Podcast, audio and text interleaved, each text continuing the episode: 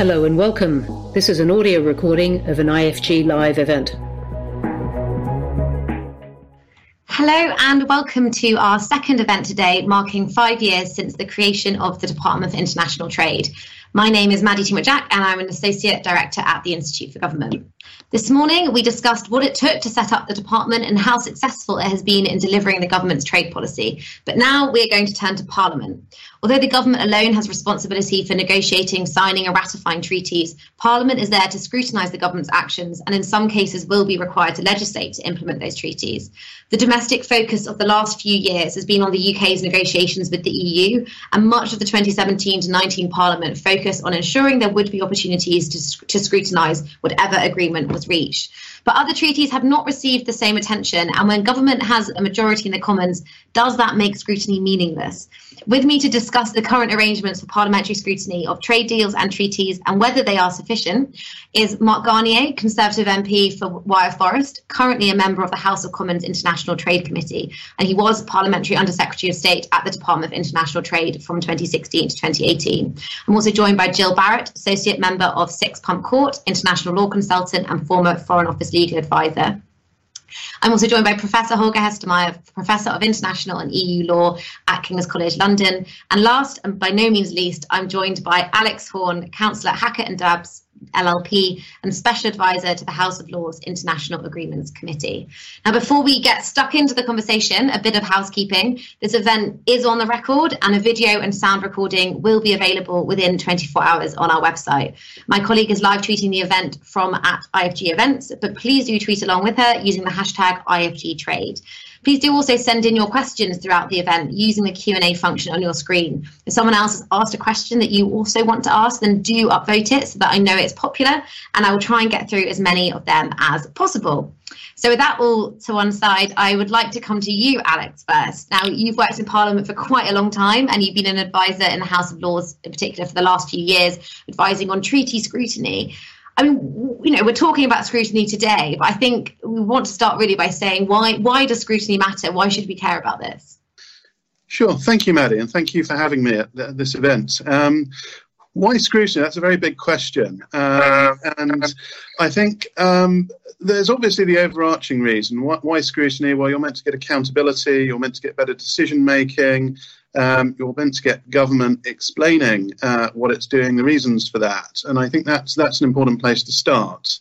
Um, we may come to speak later about whether scrutiny is enough, and and I think possibly uh, many of the many of the people here today may well consider that scrutiny in and of itself is is not sufficient. Um, but starting with scrutiny, well, we took the view that scrutiny of trade deals and scrutiny of treaties was important as we took powers back from the EU because a lot of these arrangements have an effect on everyone's day to day life.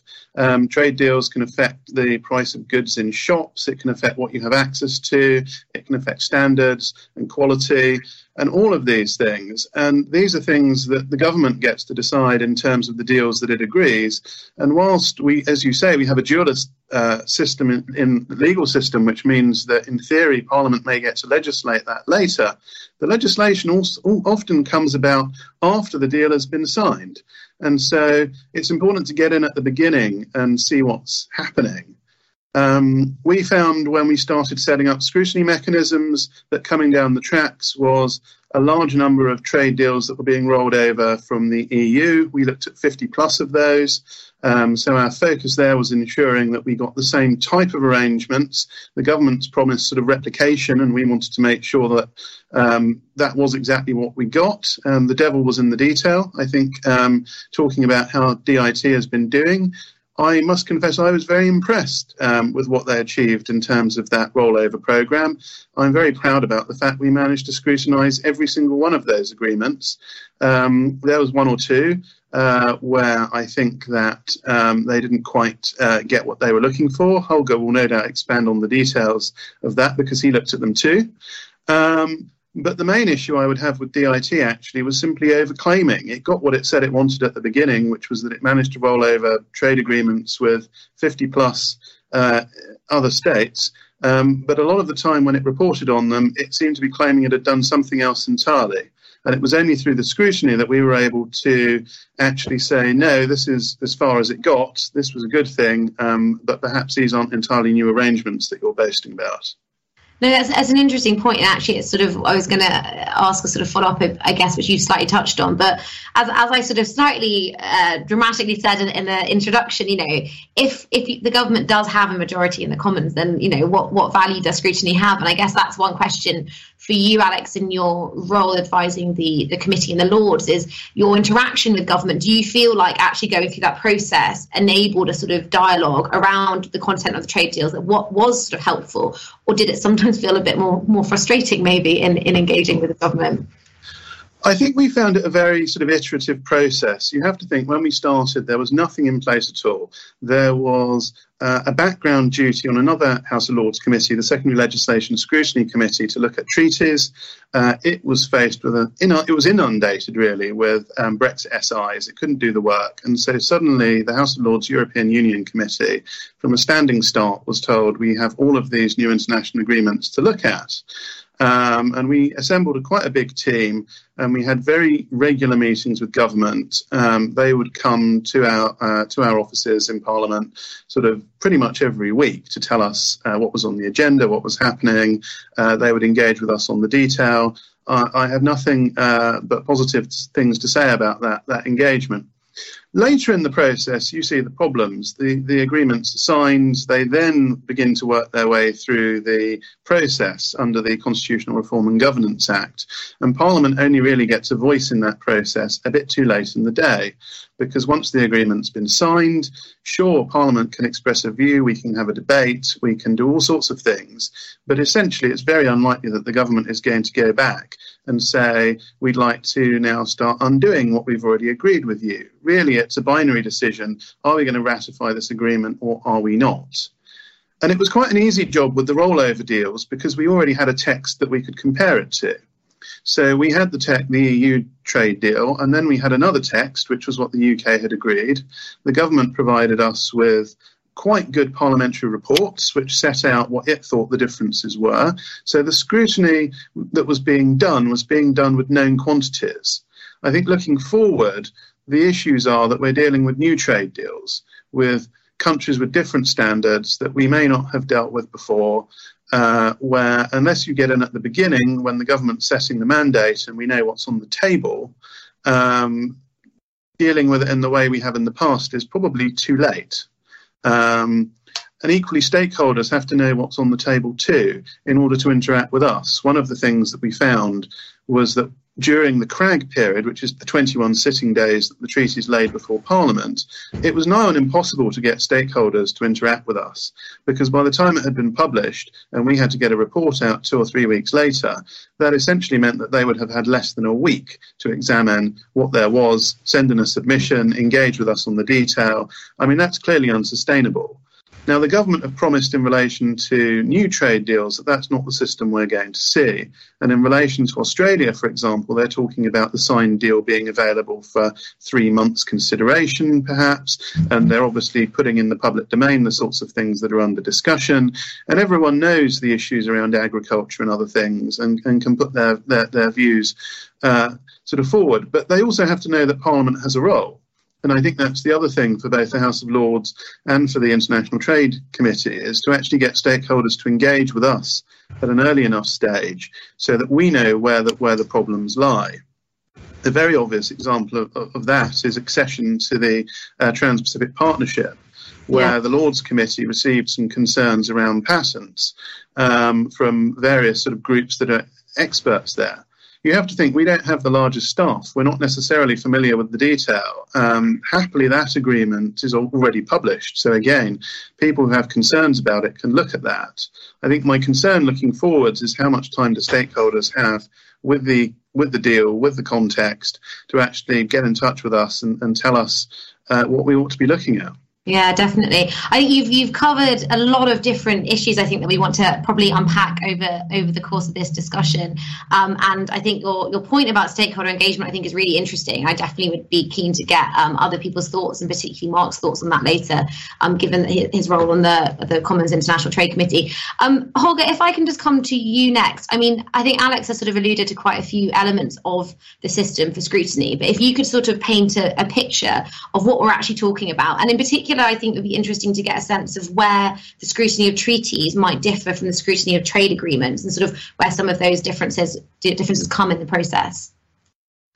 I think the first thing to say here. Oh, yes, the, image only just changed. Sorry. I think the first thing to say here is uh, to make uh, a distinction between treaties in general and trade agreements on the international law level. First of all, there is no distinction and there is no clear definition of trade agreement under international law.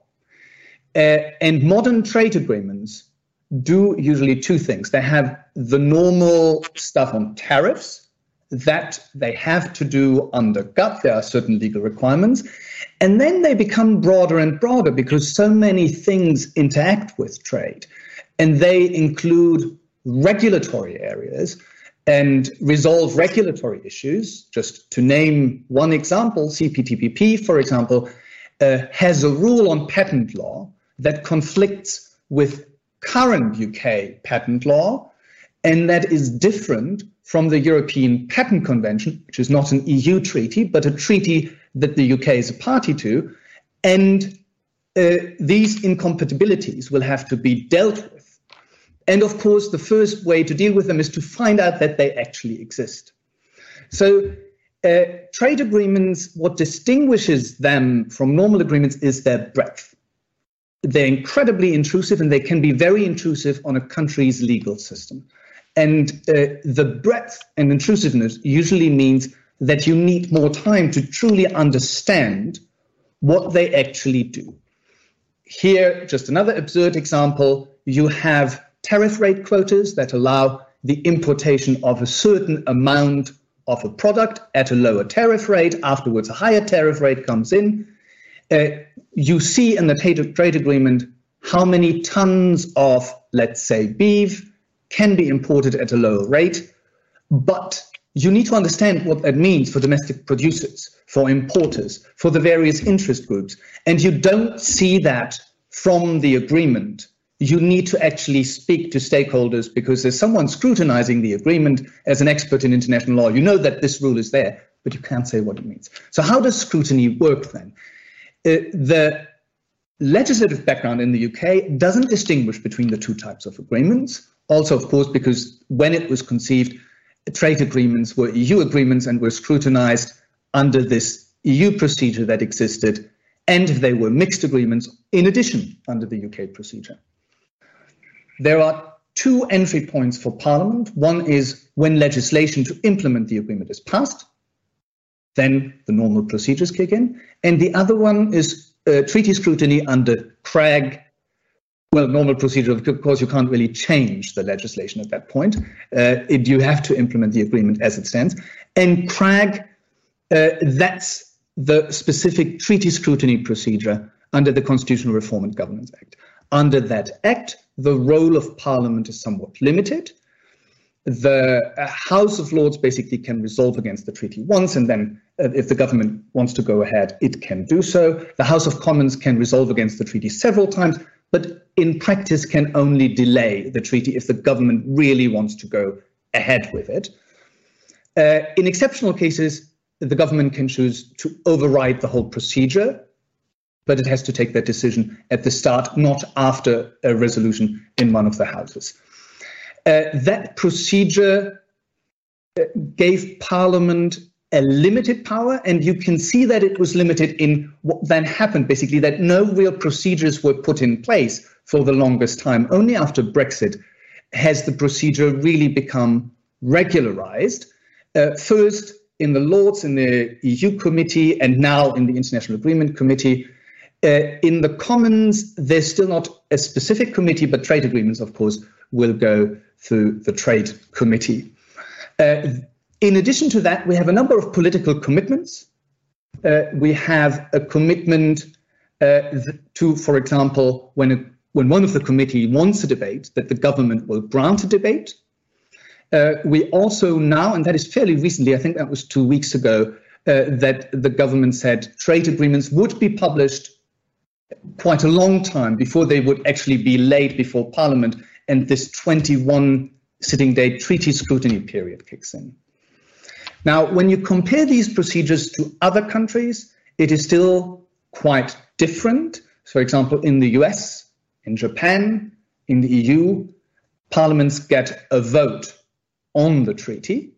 That does not exist in uh, the UK procedure. Of course, you also have to look at the specifics of the UK constitution, which differs from a lot of other systems in that the majority in parliament, the majority in parliament, I'm very sorry about that, the majority in parliament is the government. So scrutiny, in a way, is done by the same majority that also is the government.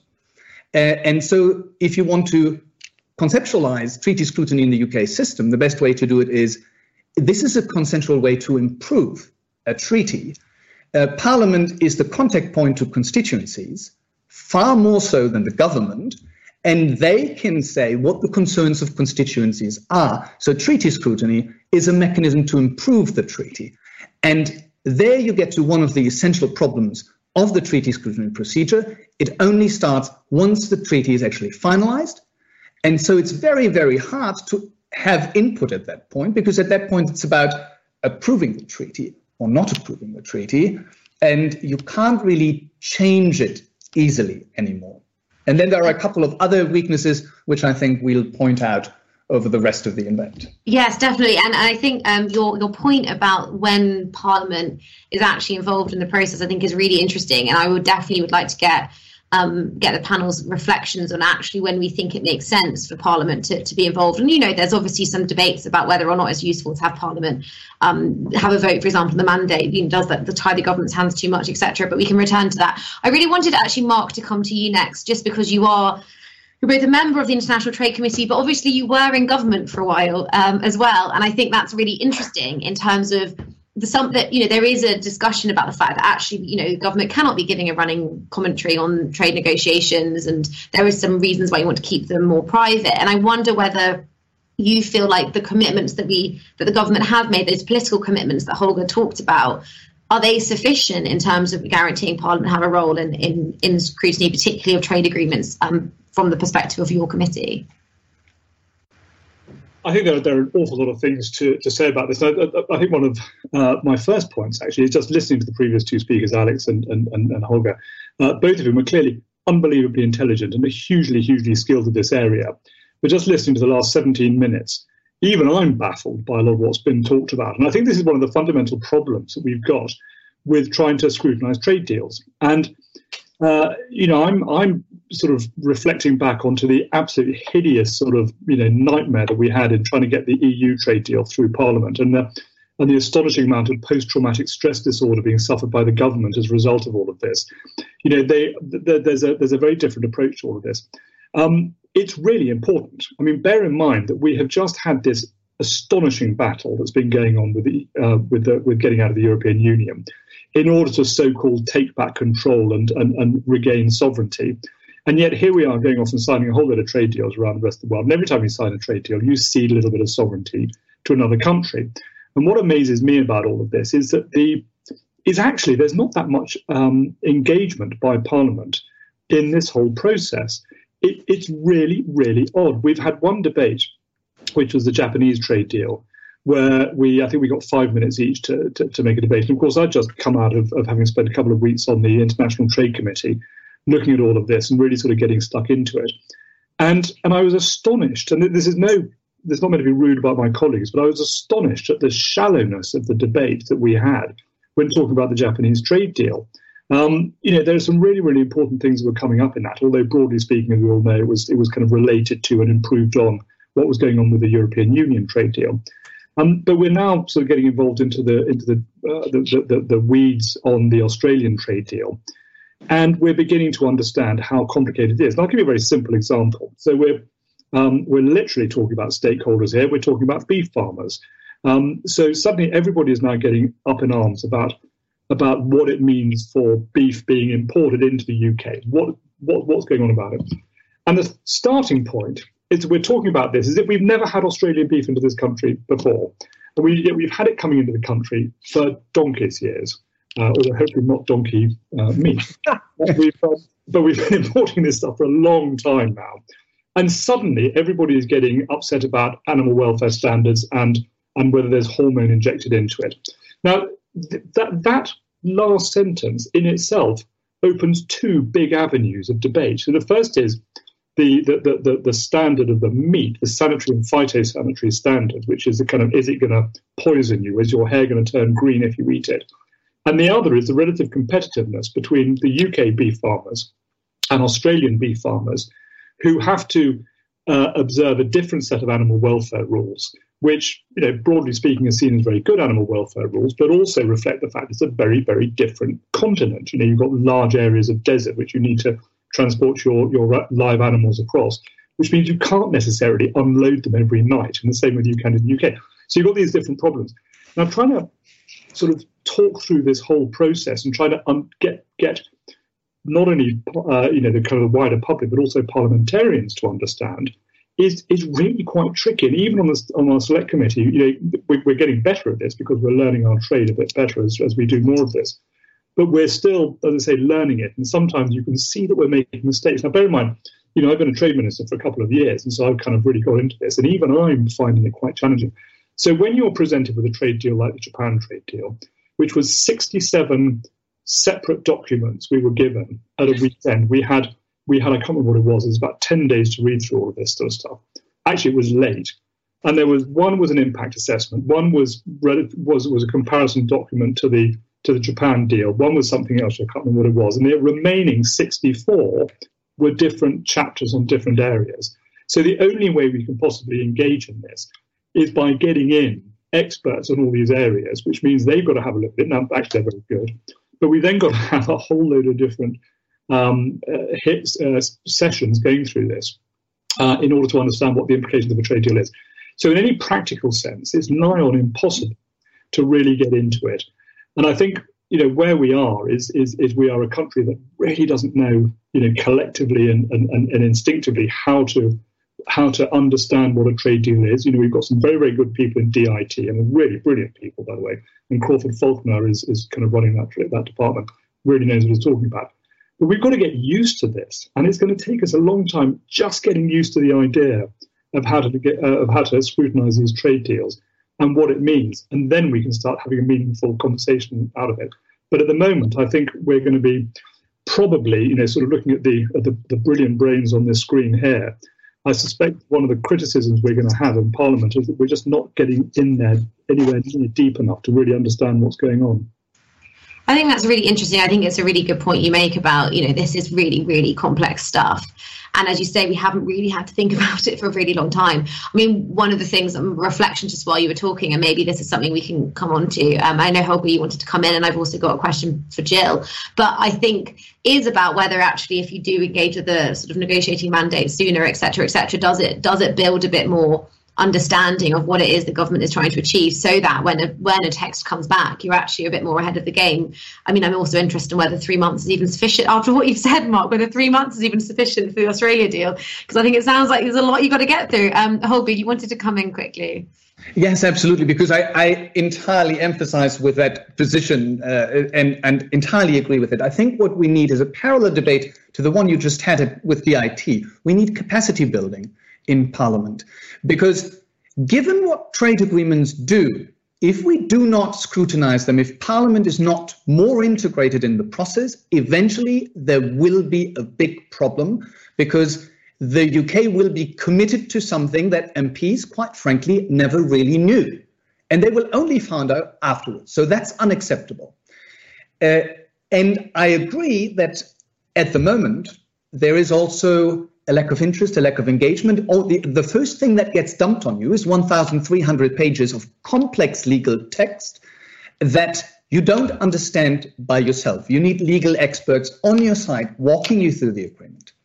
So, what I would advocate for, and I know that this is medium term, uh, is a a process of constant engagement in which Parliament has experts. This is, of course, the way that the US does it, and also to some extent the, the way the EU does it, that can read the documents, so that have clearance, and of course, at that point, cannot freely speak about these things, but can speak with MPs, so that the MPs are on board, and that while the deal develops, there is a constant process of interchange so that afterwards nobody can claim and feign surprise, and at the same time, that constituencies are already engaged and can then benefit from the agreement. Right now, and I still, I also realize that, and I think it has to be mentioned, a lot of the debate is still skewed because of Brexit, because uh, one side has to sell benefits that uh, and, and, and advantages that maybe are not there. The other side is constantly engaged in pointing out that there's no difference.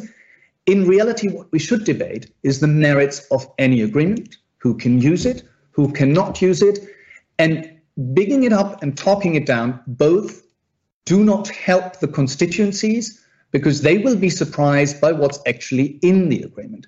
So we'll need this constant engagement, capacity building, and then I think it can work. And by the way, similar things happened in other parliaments at the beginning when they were not involved. And similar things will continue to happen. For example, ISDS, investor state dispute settlement, that wasn't in FTAs for a long time, but that have been standalone agreements for decades, went unnoticed by the public until suddenly the EU wanted to include that bit in a free trade agreement with the US, and the public exploded, much to the surprise of every expert involved, saying, Well, we've been doing this for decades. Why now? And then the uh, the Parliament of uh, the Walloons came out against it, and I think uh, constant engagement is the way to go to prevent similar surprises and also to improve the end product. Uh, that's interesting. I think what you're saying, Holger, in terms of you know Parliament being a bit a conduit for actually public engagement and public to understand what what is actually going on and, and to, to be more aware of what agreements are being struck, I think is really important. Um, but Jill, sorry, I haven't come to you sooner. So you've been sitting very patiently, and I one of the things that I I would be really interested in your perspective on because of your former role in the Foreign Office is obviously the big thing that's become very hot topic um, has been trade agreements and scrutiny of trade deals. And that's obviously and, we, and i mean holger's already talked about the fact that trade agreements are so wide ranging and that's part of the reason why we are so concerned about them and we're focusing on them so much.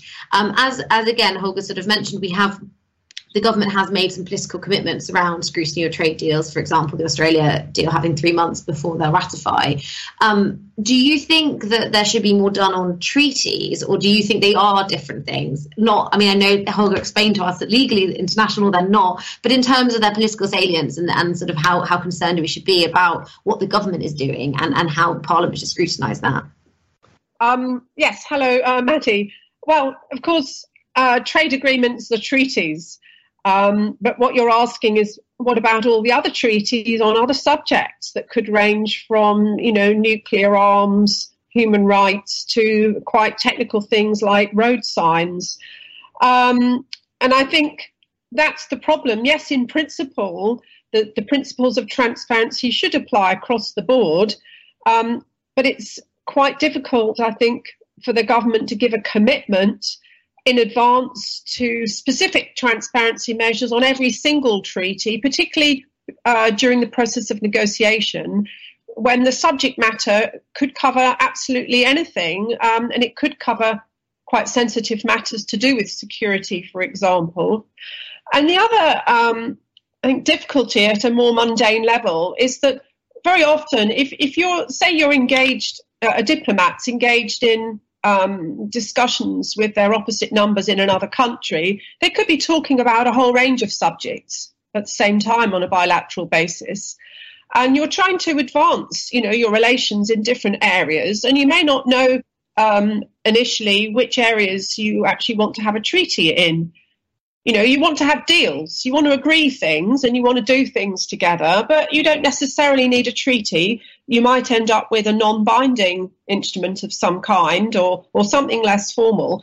Um, and you don't know at the outset necessarily what your aim is, um, particularly when policy officials do these negotiations without consulting their lawyers at the beginning, they may not have a clear idea of what their what legal form their end product may take.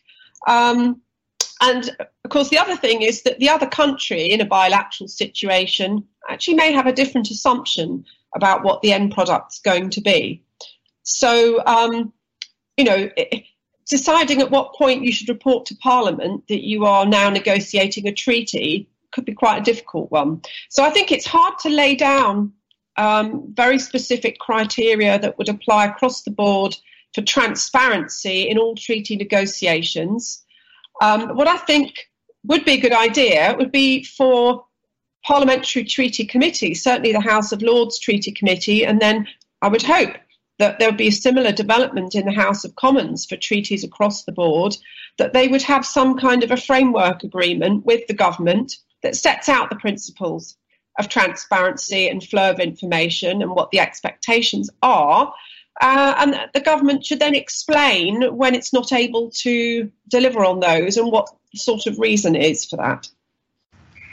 Yeah, I think I know. I think that's really interesting, and I think your your point about the fact that it's you know with with a trade agreement you do have a sort of mandate and there's a clear process and actually you know that there is you're trying to achieve something at the end whereas in other treaties other agreements um in other areas of you know cooperation or information sharing all of those sorts of things actually it, it's not quite as straightforward as that. So I think that's really interesting. I will come to you, Alex, in a moment. But Mark, I think you were disagreeing maybe on the idea of a treaty committee in the Commons, and I'd be interested to to hear why.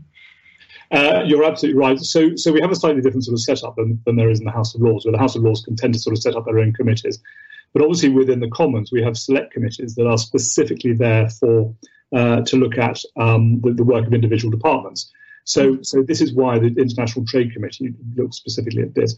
Uh, uh the, the, these um, uh, free trade agreements. And, and, something which I suppose is relevant to this is mm. another committee I sat on before, which is the Parliamentary Commission on Banking Standards. And that was a special committee that was set up in order to look at a specific area. But I think there would be a massive uh, turf war if there was a, any suggestion that they would sort of start setting up another committee that would take away the work of the International Trade Committee, because basically there wouldn't be anything really left for us to do.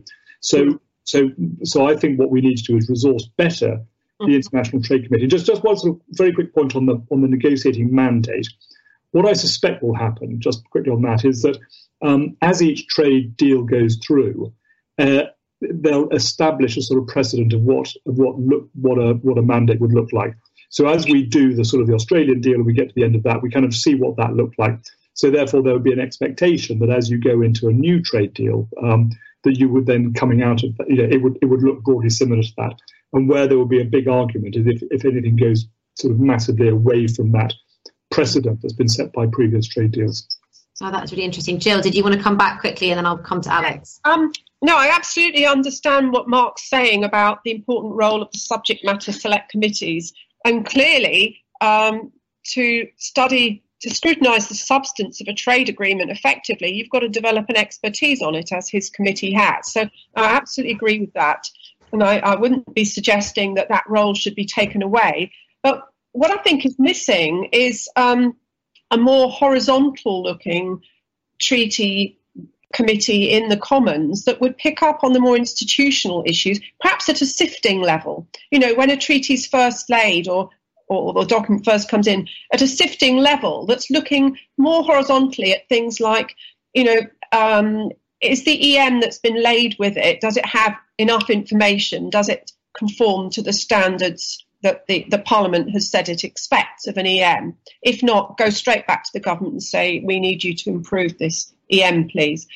Um, you know, what else? Um, the capacity of this treaty for um, making amendments. You know, what's the amendment mechanism under this treaty? And could it allow for amendments to be made to the treaty in future that wouldn't be subject to the CRAG scrutiny process? And if so, what can we do about that? Um, you know, there's a whole range of horizontal institutional issues. What would be, what, what, about the duration of the treaty and how you might withdraw from it, which um, really needs expertise across treaties across the board. Mm-hmm. And I think probably a committee that's very focused on the detail of trade is, is likely to miss those more institutional or legal or cross cutting matters. So I wonder if there isn't scope for some sort of a treaties sifting committee that certainly doesn't take over the job of the subject matter committee looking at substance, but maybe points things out to it that it perhaps ought to have a look at. That's really interesting, and I think again the sort of the question of complementary work between different committees in the Commons is is quite an interesting one. And actually, this is where Alex, I know that you wanted to come in anyway, but one of the things I think is is an interesting thing to discuss is actually then how the House of Lords possibly does try and maybe pick up some of those cross cutting issues by having this broader international agreements committee, and whether that can sort of complement and does complement the work that the, the the International Trade Committee and the Commons can do specifically on trade agreements. Sure, I'm, I'm happy to talk about that. I had a couple of points to make on transparency, but let's start with Jill's point first. I do think that um, what we have at the moment in the Lords is essentially a committee that's doing that work. And I think that there's a risk that if you try and duplicate that in the Commons, you'll essentially be doing the same work in two places. I think what's really needed is, is, is a mechanism by which we can mainstream the work of, of the committee that's already existing in the Lords on the sorts of issues that Jill has raised, which are all very important. Uh, we already have criteria that look at things like the quality of EMs, the consultation with the devolved nations. Uh, we're very aware and pick up quite regularly the amendment related provisions. Um, so I think that information is already in Parliament. And the question is how we get those reports, those treaties that we draw to the special attention of the House of Lords, also to the attention of the departmental select committees that may have an interest. And I think that's really an internal matter for Parliament to try and work out between the two houses uh, as to how to make better use of, of the work that we've got. It works with joint committees, so the two houses can work together in that capacity. I see no reason why, much in the way that many members in the Commons make use of the work of the Constitution Committee uh, in relation to constitutional issues, they can't make work use of the work of the International Agreements Committee on sort of cross-cutting matters where departmental committees in the Commons have an interest. And I hope that that might be a useful way forward. On the question briefly of transparency that you raised, Maddie, I think a, a few sort of questions ago, I think uh, before Brexit there were about 30 treaties, give or take, going through Parliament each year. And these just appeared, they weren't really looked at very much. Um, Secondary Legislation Scrutiny Committee started its work in about 2014 15. I don't think it drew any treaties to the special attention of the House.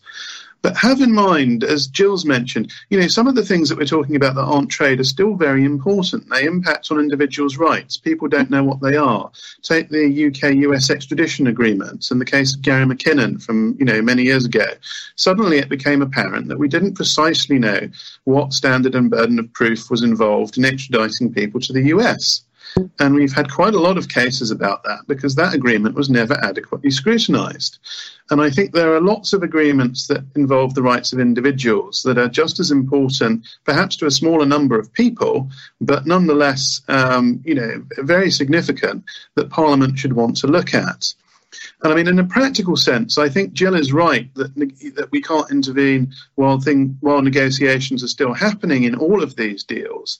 But certainly, I've been surprised that DIT are quite happy to tell us, for example, that we have an agreement in principle with the Australians, more or less what it's about.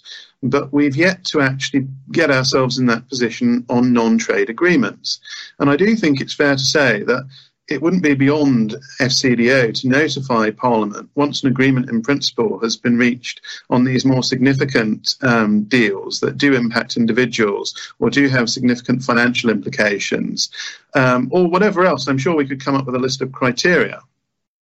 The other thing on transparency is that we do have to be aware just quite how bad we can sometimes be. Holger's already pointed out in the Constitutional Reform and Governance Act there's an exceptional circumstances provision that means that everything can be sidestepped.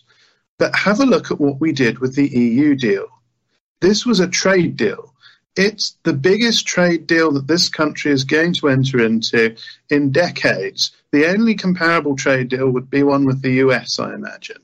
And yet, that appeared, the CRAG process was actually eliminated in the statute that introduced this arrangement. And we had a comparative setup where we were essentially told that we were more or less ratifying the agreement overnight by passing the domestic legislation. Mm. We then sat on the agreement for three months with Parliament having done its job, having considered the agreement for pretty much 24 hours, it only having been published a week earlier. Mm-hmm. Meanwhile, the European Parliament sat with it for three months. Right. And they asked for provisional application, which essentially means that legally the deal went ahead as though it was in force, but they weren't committed to it. They hadn't ratified it. They looked at it for three months. Their various committees reported on it. Mm and we all just sort of went ahead with this on the on the sort of slightly false sense of urgency that said, oh well, because Brexit ends on the 31st December, uh, we need to sign this sort of overnight. Um, and part of this, I suspect, is because there isn't the experience in the UK Parliament to say, hang on a sec, um, you know, if we're provisionally applying this agreement, what's the rush? Why couldn't we look at this for three months? But that's just to note that the precedents you know, in terms of what the government can do, aren't good. And if we don't put the structures in place to actually say, hold on a sec, um, you know, when these things happen, we want some checks and balances here. We want some ability to come in and say, you know, we don't actually know the detail of what's going on. Can we provisionally apply it? Can it be, you know, dealt with slightly more slowly? What's the urgency? Um, you know, you can get swept away quite quickly. Yeah, I think it's no, it's a very good point. and I mean, you made a few interesting points. I think about the sort of what commitments you might be able to try and get out of the Foreign Office. But but I think yeah, on the UK you traded. I think actually it was passed less or about I think I mean just under a week after it was first because it was oh. first published on the 26th of December and I think it went through on the 30th of December. So That's I think right from from my recollection of the Christmas period, um, it wasn't it was very fast. But but then again, this obviously was a very politically contentious issue, and we are seeing that obviously with the Australia FTA, for example, the UK government isn't following that same precedent. And I think it's a really, I mean, Holger's already talked about that how it's very difficult to separate this out at the moment from the sort of very highly political debate around Brexit, and actually, can we move beyond that and, and sort of look at the next set of agreements? What precedents can we set there? I think is really important. Now, there's one question that's come through that Holger, I was going to put to you um, from Jeff Bo- um, from the growth company Manchester. And basically, he's asking look, there are lots of things in any deal that you need to look at, but what are the key elements of a trade deal that sort of business organizations, um, businesses should look at when they're, when, they're, when they're sort of trying to understand what's going on? And I guess that's quite a useful question, possibly for the International Trade Committee to also consider. But Holger, do you can you give us your top sort of three elements that we should be looking out for? It is a great question. The problem is there is no great answer because the reality of trade deals is uh, you have roughly 30 chapters, and every business will find a different chapter really, really important. Of course, the number of chapters is also differs from agreement to agreement. So a digital company will find any chapter on digital trade really, really fascinating, whereas the farming sector says, you know, who cares? What is the tariff? And what is the tariff rate quota on beef. In the reality, when you read these agreements, is as a trade lawyer, there are provisions that you go through and you're like, okay, this is like the WTO, reproducing, reproducing. This is basically the country locking in standard. It's standards it already has. So, for example, Japan in the UK deal has changed the term of protection for a particular IP right. They did that because they had changed their internal legislation. So now they could offer what was already the UK and the EU standard. Um, that's great, but doesn't change anything for anyone uh, involved. And you go through these sort of things, and then you can say, well, this will be of interest to this industry, and this looks different. But you can't say before what will be of interest there can be surprising things. So, services industries, I can say that from the top of the head, will be interested in movement of people, will be interested in professional qualifications and recognition of those qualifications. Whereas goods industries continue to be interested in tariffs and standards uh, and in processes of recognition of standards. Uh, but everything else is so indus- industry dependent, and, and every industry has different interests that it's difficult to say. And some trade agreements come with really interesting novel provisions. So, for example, the Norway agreement uh, has provisions on roaming, clearly taken from the fact that there are no roaming fees in the EU and EEA, and trying to carry that benefit over. That's really interesting, and it's done in a different way. But it's not a provision that anyone has ever seen in a normal trade agreement. because that's internal EU law that was then tried to be carried over in a different way. And as an expert, you can't say beforehand what will hit you unless, and that's why I, why I say this is so important, unless you have this sort of constant engagement where a parliamentary expert with clearance knows what's being discussed and the government has the trust and confidence to talk to that person and doesn't feel that when they say something, two days later it will be in the press and then they will be locked into the process and can't step away from it if it turns out to be unviable in the negotiation.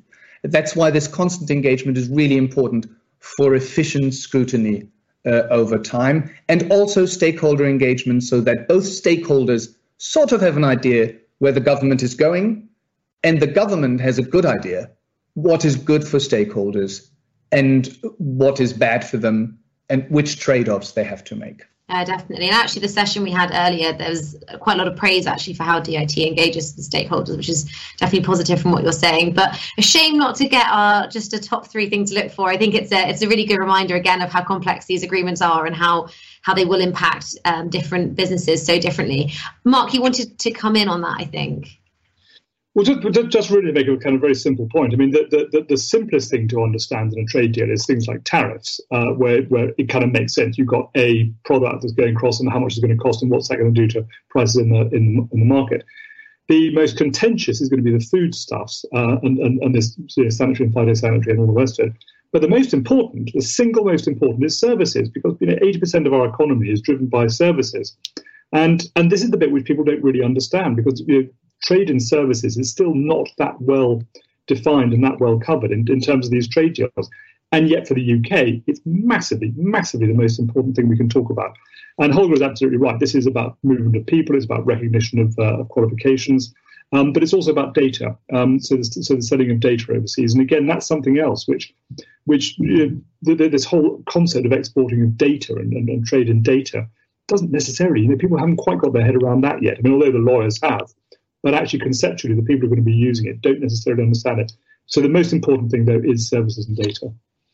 I think that's really interesting. Oh, I think Jill and Holger both want to come in. But just very briefly, Mark, I just want to come back to you actually, because one of the things we were again talking about earlier um, on the DIT. Obviously, the Department of International Trade doesn't just do trade deals. It's also about um, sort of uh, export promotion and looking at sort of um, promoting investment as well. And I wonder how, from your perspective, scrutinising sort of the department as a whole, not just on trade negotiations, how you as the committee try and balance that. Because as I say, it's sort of there are other things going on, and and and you know some of the the sort of I think Liz Truss is sort of uh, the the thing she's looking for from the US, for example. It's not about a trade agreement, but it's about sort of pr- promoting and providing um, more access for I think it's lamb exports is what she's interested in. So I wonder how how whether you feel like the moment you're focusing very much on trade deals, or whether you you as a committee can sort of look a bit more across the board as well. And then Holger and Jill, I'll come to you. Uh, yeah, so, so so we do look more across the board, uh, and, and actually it's probably worth mentioning that three of us on the International Trade Committee are also Prime Minister's trade envoys. So we have um, uh, Mark Menzies who does Latin America, I do uh, a third of ASEAN, and and one of my other colleagues, Martin Vickers, does um, some Central European countries. Uh, so we get to see it actually both from a scrutiny point of view and from a practitioner's point of view. So we have these sort of quasi-government jobs. Um, look, it, it is incredibly important that we are looking at all the other stuff. I mean, you know, we are uh, at any given time, you know, particularly, say, for example, in Thailand, we're looking for market access for, for, for Scotch whisky. Um, it's difficult for the Scotch whisky industry because it has to be bottled in Scotland, and therefore you can't bring it over as a as a as a concentrate and then you know add alcohol to it, which is a lot of which is what their competitors do. So market access is very very important. Also, this this, this business of trying to get investment into the UK and also supporting businesses invest overseas, and this is a major change from from what the situation was prior to the starting of DIT, because actually it was frowned upon supporting businesses making uh, investments overseas. But actually, we took the view that it was promoting exports, and therefore your current account would benefit because of the, of the repatriation of, uh, of, of, dividends back to the UK. But, but foreign direct investment really really important, and I see Liz Truss is doing quite well on this at the moment with some with uh, a lot of US companies looking to, to invest more money into the UK. By the way, this is doubly important because this foreign direct investment into the UK is, I think, by far and away the most important vote of confidence in the UK economy post Brexit. And if we were to see a massive drop off of that, then that would be very, very problematic, I think, for, for our, our you know, position in the world. And actually, to that extent, DIT has got an incredibly important job uh, making sure that we are scoring well on that foreign direct investment. And yes, absolutely, when it comes to the uh, International Trade Committee, you know, clearly we're looking at that. We're also scrutinising things like the, the, reduction of funding in the Trade Show Access Programme. Uh, we're looking at the, the, the funding of um, British chambers of commerce around the world. I mean, a whole load of different things which we are we're regularly getting stuck into. So it isn't just trade deals. I suspect we should probably meet more than once a week. there's a lot. Yes, there's definitely a lot to be getting stuck into. Um, Jill, I'll come to you first, and then and then back to you, Holger. Thank you. Well, I, I wanted to pick up on um, Holger was describing a process um, of uh, engagement with stakeholders via parliamentarians, via government giving uh, information about an agreement during negotiation in confidence, I think, to members of the committee, and then those parliamentarians talking in confidence to stakeholders to give them a heads up on, you know, what kind of things they should be following. Um, and I wanted to ask Mark, um, as you have both a parliament, parliamentary and a quasi-government role, how's it working? I mean, are, are you are you getting um, confidential briefings from DIT um, before agreements are signed? And do you feel that you're getting more information through that confidential mechanism than you would get through the open process? And if you are, are you able to engage um, in your public facing role with your stakeholders and constituents to give them a heads up that's meaningful for them without actually breaching the confidentiality? Because I can see the problem. You know, if you're effectively keeping your stakeholders informed and government knows that, then government might be suspicious that this process is going to be a bit leaky and therefore not actually give you any information that's any more than they would have given to you in public. So, you know, I, I just like your perspective on both sides as to how it's working. Uh, well, Jill, that's a really, really important question. The, the, answer to the question about whether DIT are giving us the, the real sort of nuts and bolts is I uh, manifestly no uh, because at the end of the day, there's a whole lot of very secret stuff. And so I've certainly put it forward that, that, that in exactly the same way that the Security Intelligence Committee uh, meets under Privy Council terms, there should be elements of the International Trade Committee that also meets under Privy Council terms, where we can actually have a, a proper, full and frank and open discussion about, about what's going on um, within uh, within these trade deals. By doing that, you can then differentiate quite freely between what is Privy Council and therefore absolutely not allowed to be talked about in public and what is the type of thing where we can engage with stakeholders, um, you know, particularly the sort of people like the NFU and all the rest of it, uh, where we then can have a proper conversation and an open conversation. But at the moment, we I, I don't think we're getting anywhere near the, the, the details of what we need to. Um, so I think, yeah, I, I, think there's a lot more that could be done. And, and Privy Council terms, I think, is the answer to that. And you're saying at present you've asked for some sort of arrangement on Privy Council terms, and, and so far government has said no. Um, I think it's fair to say they haven't answered. Actually, it's one of those things where we raise it, walk away, and you never hear from them ever again. Uh, which I think is, is, is another way of saying no. But it's um, uh, I, I, think we probably ought to be pressing them. Actually, and, yeah. it's something I wanted to bring up with Angus again, who's the chairman of the uh, Angus Brendan MacNeil, uh, who's the chairman of the committee. That's no, it's really interesting to hear that. Um, and, and actually, I think I'll, I'll let Holger come in, but I think the sort of for the last few minutes, I would be quite interested to sort of get all of your reflections on if you do want to try and in, implement sort of improvements to this process. Can can Parliament sort of do that, or do we need government to, to get very much behind that? Um, Holger, you wanted to come in though. Um, I think on something Marcus said earlier. Yeah, I uh, I wanted to point out that because sometimes you, you see all of the information in, in public, and as a non expert, you look at it and you say, well, what's the problem with that? It, there's a lot of information out there. The reality is that, for example, when we take trade in data, every government in the Western world will say, we will protect personal data and we will support free data flows, which sounds fantastic and, of course, promises everything and the opposite.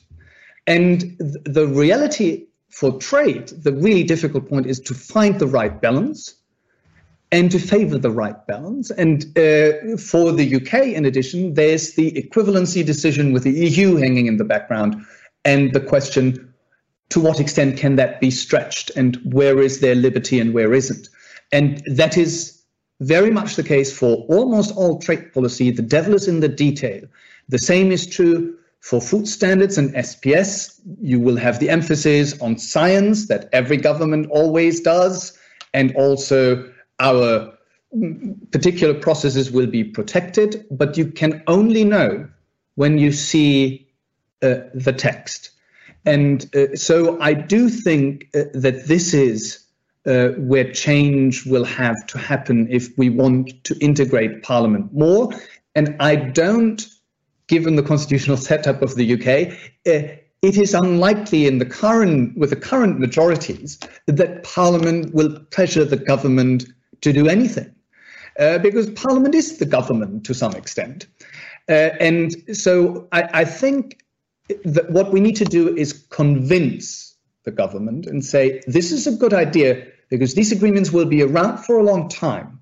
We will have to make them work for the country and for the constituencies. And if the constituencies end up being surprised, your constituencies, that will harm your political standing. And so don't allow them to be surprised. Work on the processes that the constituencies have an idea where this is going, and that the end result is in the interest really of the whole country. Uh, no, that's really interesting. I know Alex, you wanted to come in, but I am really keen to sort of get into what Holger's just been talking about in terms of how do you actually try and uh, make change happen within the scrutiny arrangements um, that we currently have. But Alex, I'll, I'll come to you now, and then I'll, I'll come to the rest of the panel. There's also um, Arabella Lang just asked an interesting question that I might also put to Mark as well um, in the last few minutes. But Alex, I'll come to you now. Actually, I'll take on the question that you've just raised because I think that it probably uh, ties in. I, will make three points sort of briefly. Um, how do we make things better? Um, well, one of the problems is that whilst I have a great deal of respect for what DIT have done, and I wouldn't want to disparage it, there is a tendency to sort of slightly overclaim things. And one of the things that's overclaimed is that we have a sort of best in class scrutiny arrangement. And that's simply not true. When we were setting up the uh, system in the Lords, I was I was very heavily involved in this because I moved from the EU committee to the International Agreements Committee, and we set up the standards as to what we would look at and how it would work.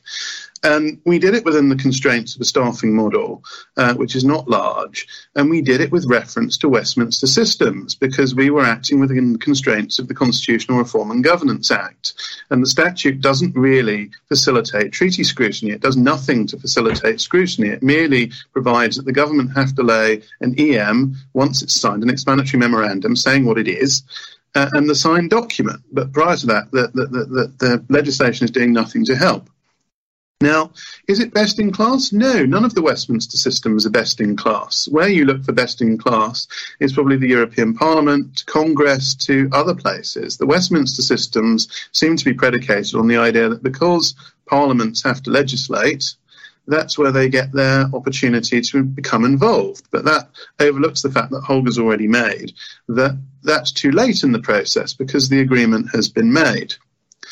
I think we need to convince government that transparency is in their interest.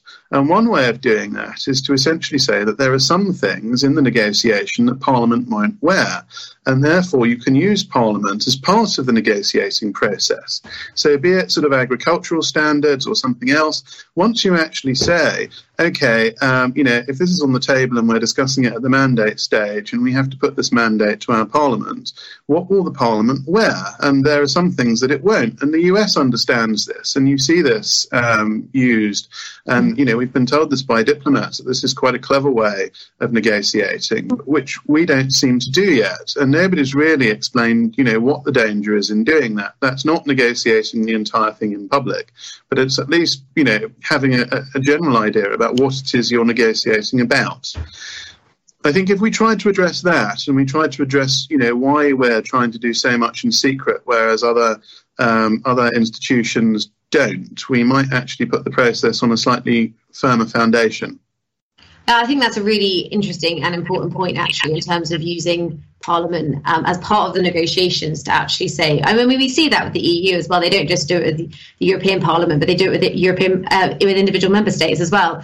Of actually, if you've got more parties to the to the negotiation, it's harder to be as flexible. So you sort of it is. I think it is a negotiating hand that maybe the government should be should be uh, more interested in playing. I mean, the final question, as I said, Mark, I wanted to actually come to you just very briefly on this question from Arabella, which is just about given, and I think I'm interested in how the International Trade Committee sort of handles that in the Commons, is that, you know, these trade deals are incredibly broad and they do cover such different areas. Sort of, she's talked about environmental protection, transport, free movement, human rights that you know and i think there's a question there about how dit works. Other departments who then lead on these areas um, in within negotiations. But then from a scrutiny perspective does the international trade committee sort of work with um, with other committees who actually might have a sort of better grasp on some of these issues that they can feed in and particularly i guess at the official level but also at the political level? I mean is there a sort of attempt to to bring in different departmental select committees where relevant to the scrutiny? Or is that something that's sort of still an iteration i guess uh, no, we, we, we do bring in people. So, um, um, Par- uh, was first name? Uh, Parish, uh, Neil Parish from the um, DEFRA committee comes in, and he joins in some of our uh, our inquiries on on on, on the um, free trade agreements we're going through.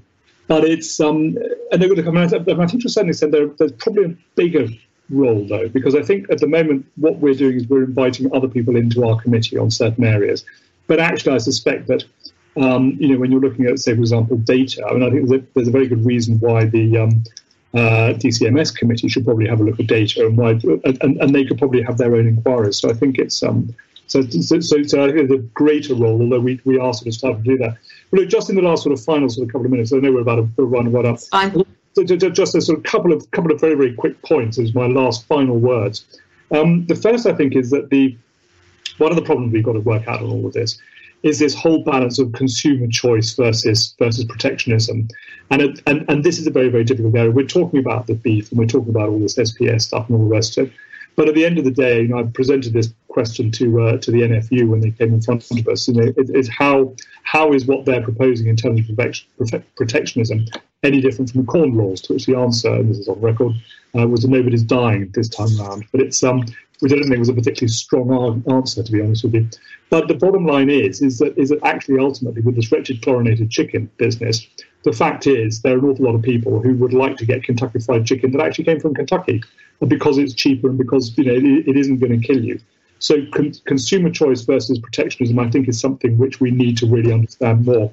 And the second point is is that a um, is that a, a Crawford Falconer, when I was working with him, came along and gave me some very good advice about how to analyze trade deals.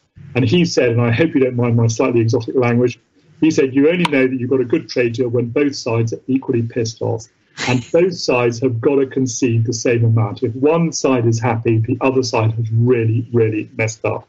So it's about balance of, of, of misery.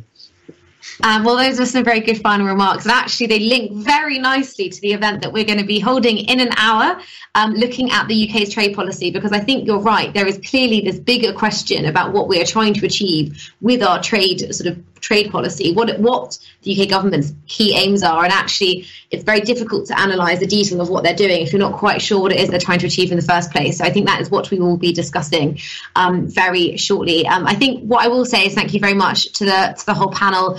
I know we covered a lot of ground. Um, I think that there are some really interesting suggestions in there about how to try and improve um, parliamentary scrutiny. And I think the, the key point uh, that Alex made about we need to make government, I think Holger, you said it too, we need to make government recognise the value of scrutiny. And actually, that's going to be the key thing if we're going to try and improve scrutiny. And this is definitely not going to be the last word we, we say on this. Um, so thank you very much, all of you, for coming. Thank you, everyone, for listening. Please do join us again in an hour for our final event um, on Trade Day, marking five years from the Department for International Trade. Thank you for listening, and we hope you've enjoyed this edition of IFG Live.